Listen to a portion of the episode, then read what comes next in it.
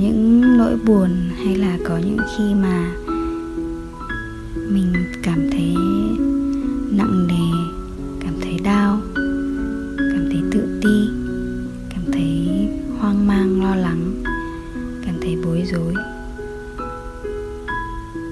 Và xu hướng bình thường thì mình rất là dễ mình uh, tìm cách để mình vùi dập cảm xúc đấy. Mình không muốn nó đến với mình mình không muốn nó xảy ra và mình không thể nào chấp nhận được là mình phải trải qua những cảm xúc như thế. Thực ra thì cảm xúc nó nó nó không, nó nó không độc hại, mà nó chỉ đơn giản là một trải nghiệm và mình chỉ cần cho phép nó được diễn ra ở bên trong mình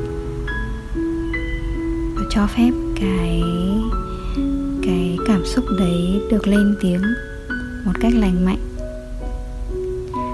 Nó giống như là một đứa trẻ vẫn ở bên trong mình và không được cất tiếng nói, không được cất tiếng khóc, không được cất tiếng dỗi hờn. Và bây giờ nó gào rất là to lên.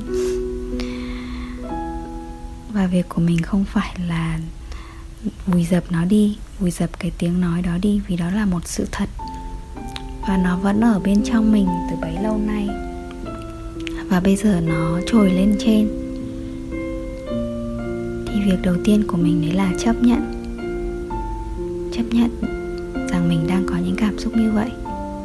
Và cho phép những cảm xúc đó được đến và đi qua mình.